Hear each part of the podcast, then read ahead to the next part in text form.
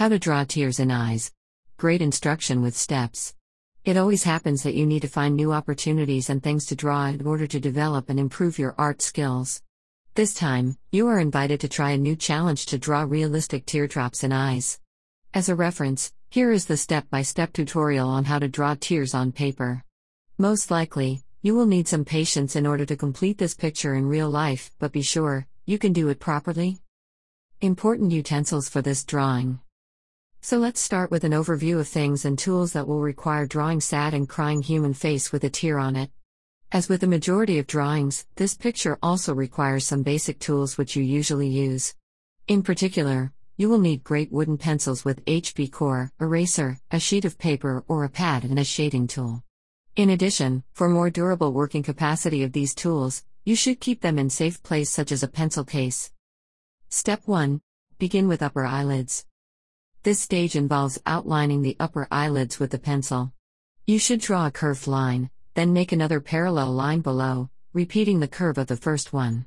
The right end of this shape has to have an acute angle, thus join two lines at this point. At the left end, two lines should be connected with a short line, thus making a wide part of this shape. After finishing, fill the whole shape with hatching and then shade them slightly. In fact, there should be two similar shapes like this one.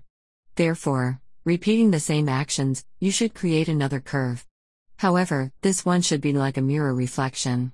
It means that an acute angle should be on the left and wide side on the right. Step 2 Add eyelashes and lower eyelids. How can the eyes resemble the real ones without eyelashes?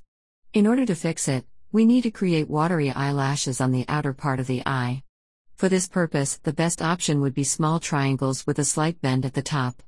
Don't overdo it, just make 2 to 3 triangles along the upper eyelid. Each of them should be smaller than the previous one.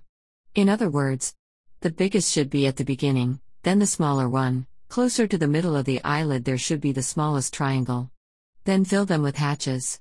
Don't forget to do it on another eyelid. Once you finish, we should add a convex line below the upper lid. There will be just single line without any narrowing or widening. However, this one should be shorter than the upper lid. Step 3 Eyebrows and circles of eyes. Don't be afraid if you think that the eyes are not finished after previous step. This step will make them more detailed.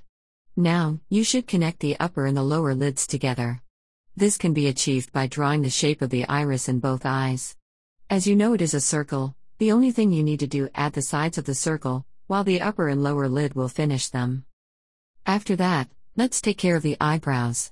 You need to add a curved up line to the inner part of the upper lids. It should be depicted only with a single thin line. Then, leave some space above the upper lid and make the curved line repeat the direction of the upper lid. Then add another curved line and join the ends of both curved lines together, forming acute angles. For a more realistic picture, draw some skin folds under the inner points of the eyebrows. Step 4 Drawing tears in eyes. Now it's time to draw the falling drops.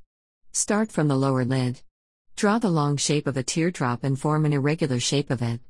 Add smaller drop under, like it was intermittent. Repeat the same approach on the second eye, too. Make an irregular shape of a falling drop. In addition, it can be shorter or longer than the previous one. Below the tear flow, you can add a few tiny drops too. Then, add some extra splashes of tears around the shapes of tear flows on both eyes. Step 5 Make eyes realistic. The following details will make the eyes well and more realistic. For the first step, you need to create a shape of a pupil inside the circles.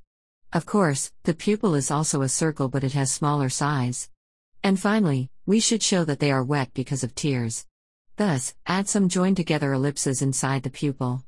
One ellipse should be smaller than the other.